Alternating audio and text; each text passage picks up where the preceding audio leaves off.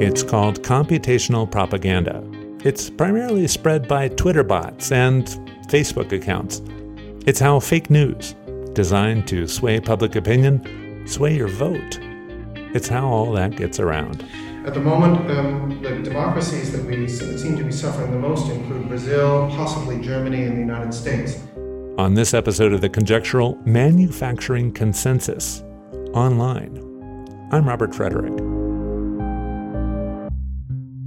If you're on social media very much, you've probably seen evidence yourself, read output from, or even interacted with a highly automated social media account, a bot. Philip Howard is the principal investigator of the Computational Propaganda Project at Oxford University. Our goal is to produce large amounts of evidence gathered systematically so that we can make some safe, if not conservative, generalizations about where public life is going because public life is going more and more online. Howard was speaking in a lecture hall at the European Conference of Science Journalists held in Copenhagen in late June, which I attended. At the moment, um, the democracies that we that seem to be suffering the most include Brazil, possibly Germany, and the United States. And in the United States, we have a history of using propaganda, a term that now has chiefly negative connotations, but was studied quite extensively with the idea for public good. That sometimes the public needed to be guided when important decisions needed to be made quickly. One of the early pioneers who applied science to this public guidance was Edward Bernays, nephew to Sigmund Freud, the famed psychoanalyst. In 1947, Bernays published an essay well known to communication scholars titled The Engineering of Consent. He wrote, with pressing crises and decisions to be faced, a leader frequently cannot wait for the people to arrive at even general understanding. In certain cases, democratic leaders must play their part in leading the public through the engineering of consent to socially constructive goals and values. Of course, the same tools for the engineering of consent to socially constructive goals and values can also be used for the engineering of consent to socially destructive goals and values, or, say, marketing. And Bernays, who may be quite correctly referred to as the father of modern public relations, is behind why we think disposable Dixie cups are more sanitary than reusing a washed glass, why American society was so quick to accept the addition of fluoride to the public water supply, and why bacon and eggs is often considered the all American breakfast. Marketing, marketing, marketing.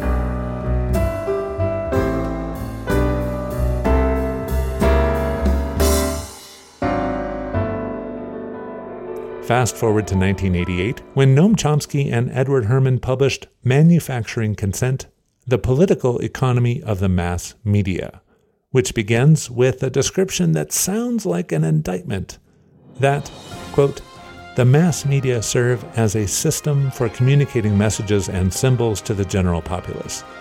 It is their function to amuse, entertain, and inform, and to inculcate individuals with the values, beliefs, and codes of behavior that will integrate them into the institutional structures of the larger society.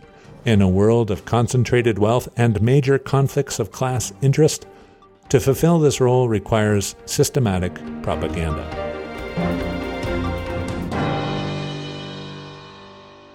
Bernays, Chomsky, and Herman, though, of course, were constructing or examining messages to convince real people. Today, with automated bots, Philip Howard says it's truly manufactured consensus. Not even the people are real.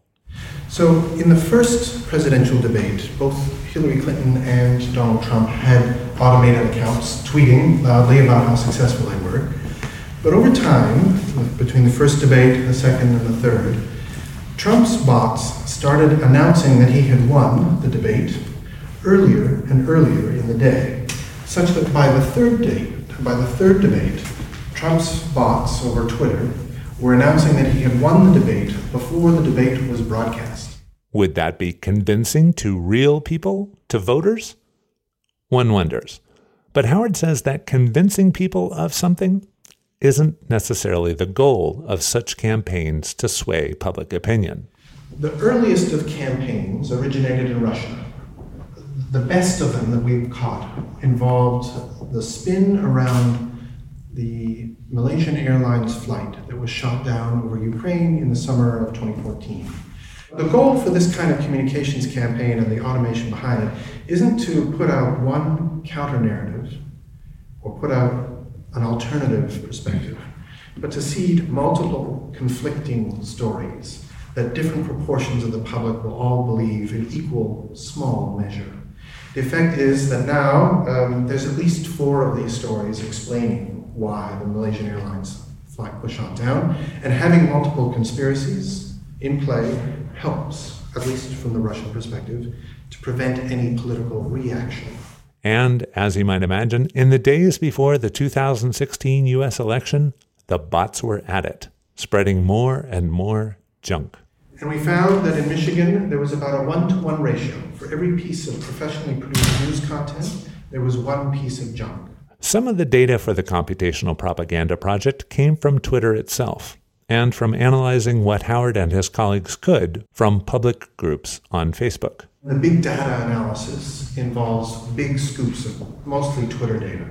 Uh, Facebook doesn't collaborate well with researchers. It doesn't have an API that we can actually make much use of. So there's a lot of phenomenon that we think that we can identify on Twitter that we hope speaks to what goes on on Facebook, but um, without um, without being able to check these things, without collaborations with Facebook, um, it's difficult to know. Other data for the Computational Propaganda Project was from interviews with a few of the people who program bots. How do you get such an interview?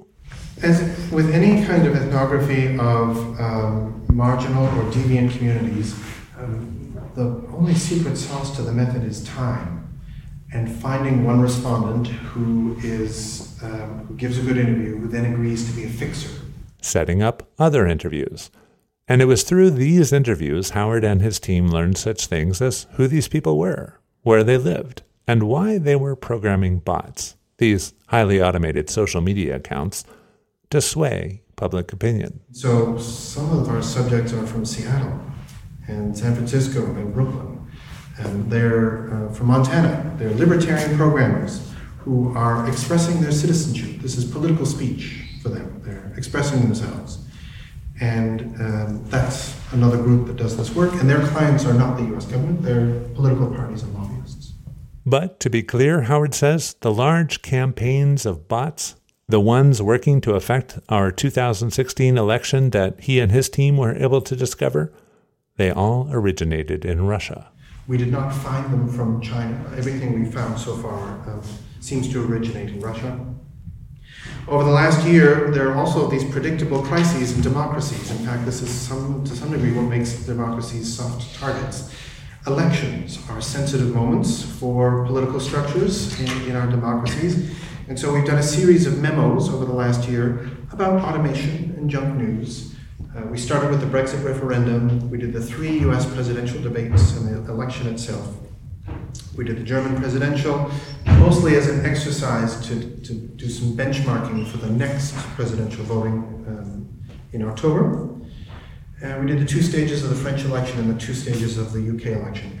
In response, Howard says that civil society groups in every country are struggling in the face of these automated political attacks via social media, and they're struggling because they don't know how to mount an effective response without also resorting to bots. And so sometimes these civil society groups and or individuals who represent a particular view or stance sometimes they just end up leaving the social media as a result of these attacks. Many of the campaigns that we've studied are particularly good at driving women off social media. So prominent feminists, prominent feminist intellectuals, female reporters, uh, female politicians are also soft targets and there are multiple examples of um, prominent female intellectuals being driven off social media um, with, um, with, uh, with campaigns against their, their public life. After Howard's presentation and the question and answer period was over, I went up to talk with him further. Hi. Hi. You mentioned there was various techniques for discouraging women from remaining on their accounts. I wonder if you could talk a little bit about what those are. Well, it's mostly sexual harassment over Twitter, um, and it includes um, you know dirty words and um, nasty commentary, and uh, it's there have been now multiple in the U.S. Um, pop stars, sort of local political figures who have just been driven off Twitter because of the sexual harassment online. And so this is a highly automated account doing this kind of work, or Sometimes it appears to be uh, highly automated accounts from the alt right in the U.S. So, do you remember the GamerGate story that involved? So, GamerGate, uh, and there was automation behind some of those attacks. okay. Is there something that people can do? Is there something if somebody starts to receive or is a subject of these attacks that they can say, "Oh, well, I'm, I've just been targeted"? The platforms are getting better and better at responding to um, user reports of hate speech or sexual harassment. So, I mean, that's the default thing report the other user. If, twi- if Twitter doesn't act fast enough or um, you know, the, the network of bot attacks seems to be really expansive, then people pull off social media. And sometimes there's a, um, a goodbye tweet where people say, I'm leaving because I'm done. This is too much, and they pull off. And, and that's, that tends to have an impact too. Uh, Does that stop the bot from continuing the work, or Many of the bots that we've, uh, many of the automated accounts that we've studied shift from issue to issue or focus to focus. Some of them go quiet after an election, but there was a handful of bots from the Brexit conversation that switched to being interested in US politics, right? And then switched to being interested in the Italian referendum, and then they switched to being interested in the German election, and then the two French. So there's, there's a little bit of migration, and I mean, that, that suggests there's some direction behind it all. Uh, but I, most of the code that goes into creating a bot gets used and repurposed in different ways. do you have a current list of those bots that you or, or those highly automated accounts that do you think are out there, but uh, haven't? you yes, if you if you have a particular country that you're interested in, then I could make we make lists of the top hundred highly automated accounts. There's occasionally false positives in them, but yes, in principle. I mean, I don't have one right now on my laptop, but I would have some old ones from the U.S. election. But um, if you send me a note, I'm happy to, and it's a data set we already have. I'd be happy to carve out some some material for you. Okay, but you don't publish that as, as part of your This bot summer prevention. It's more about studying it as it happens. No, um, we're going to be putting up our replication data this summer, um, and so for each of the reports, well, Twitter has a policy where you can't share the data. If you share data, Twitter won't let you study it anymore. So we will be providing the tweet IDs so that you can see which accounts are there, but we won't. We can't provide any of the content. So I guess I'm saying that they have a policy that kind of discourages us from collaborating too much. Does that seem like a good idea to you No, to have I that? agree. Yeah, no, I agree. Having some, you know, we can identify if we can identify hundreds of accounts, um, and then we can publicize the tweet IDs. Somebody else could sort of reverse engineer and look up those accounts fairly easily. Um, but your question is great. Twitter has never asked us to. We've offered to collaborate on this, but they don't. They've never asked us for our information. Yeah. Thank you. Yeah, of course. Thank you. Indeed, as you heard my colleague in the press say, that's the news. The lack of apparent interest by these social media companies in collaborating with researchers to shut down these highly automated accounts that attack people. Howard and his team are expected to release their data and next set of reports this summer, which you can find on their website, the Computational Propaganda Project. You can find a link to it on our website, theconjectural.com. Finally, today, I have an announcement. We're taking a break from the show because I'm running for political office with an election this fall, 2017. We may or may not return because if I win, I'll be mayor of my small town on top of my full time job. And the original purpose of this podcast? To experiment, to find better ways to talk about science news? Well, the world's changed significantly in the two years since I started this monthly show. And yes, of course, that includes my world too. For example, in July 2015, when I started this show, I was a freelance science journalist. Now I'm digital managing editor of American Scientist magazine, producing their monthly podcast. In July 2015, there was science denialism, but it was limited, mostly to the fringes, including a brand new, extremely unlikely, or so we thought at the time, candidate to be president of these United States. Now, there's science denialism in the mainstream, including in the White House. The experiment to find better ways to talk about science news? Well, I do that in my job. There are different problems with higher priority now, at least for me, and what I do when I'm not working my job. But I've learned a lot from this experiment in Science News, and although the results of this experiment would be difficult to summarize in only a few words, of course, for you, I'll give it a try. There is power in a story told well. And the most popular podcast episodes, the one downloaded the most, received the most emails about, they were the ones in which I used traditional story forms with characters I explored tensions. Stories had a beginning, middle, and end. This result is not terribly surprising, but it is fundamentally different than science itself, which doesn't have an end and doesn't depend on characters, but often the scientific enterprise succeeds despite characters. That's because the power of scientific thinking is not in reaching a conclusion, thinking deductively like Sherlock Holmes does, mostly but in disproving guesses. And we do not live our lives by disproving guesses. I don't decide that walking down a dark alley is safe just because I've experimented by walking down dark alleys.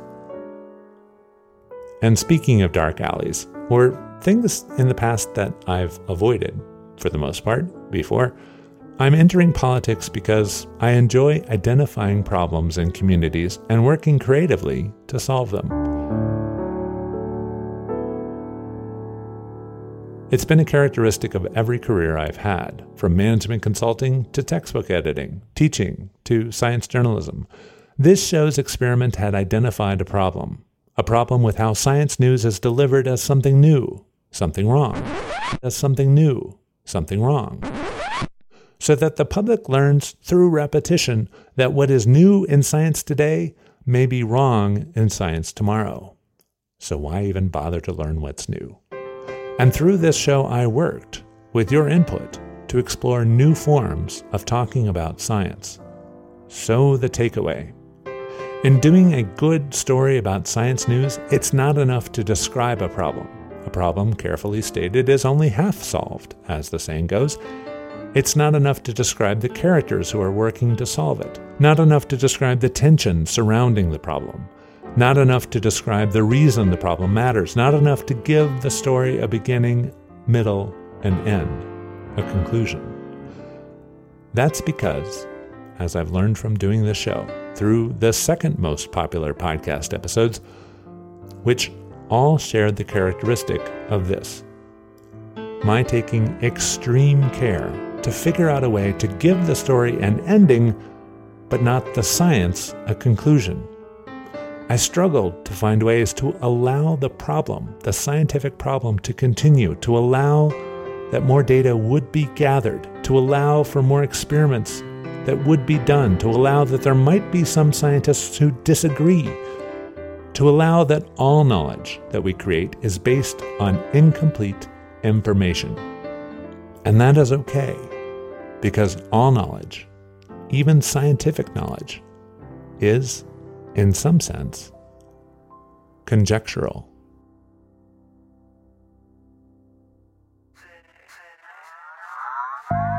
You've been listening to The Conjectural, a show that's been running an experiment.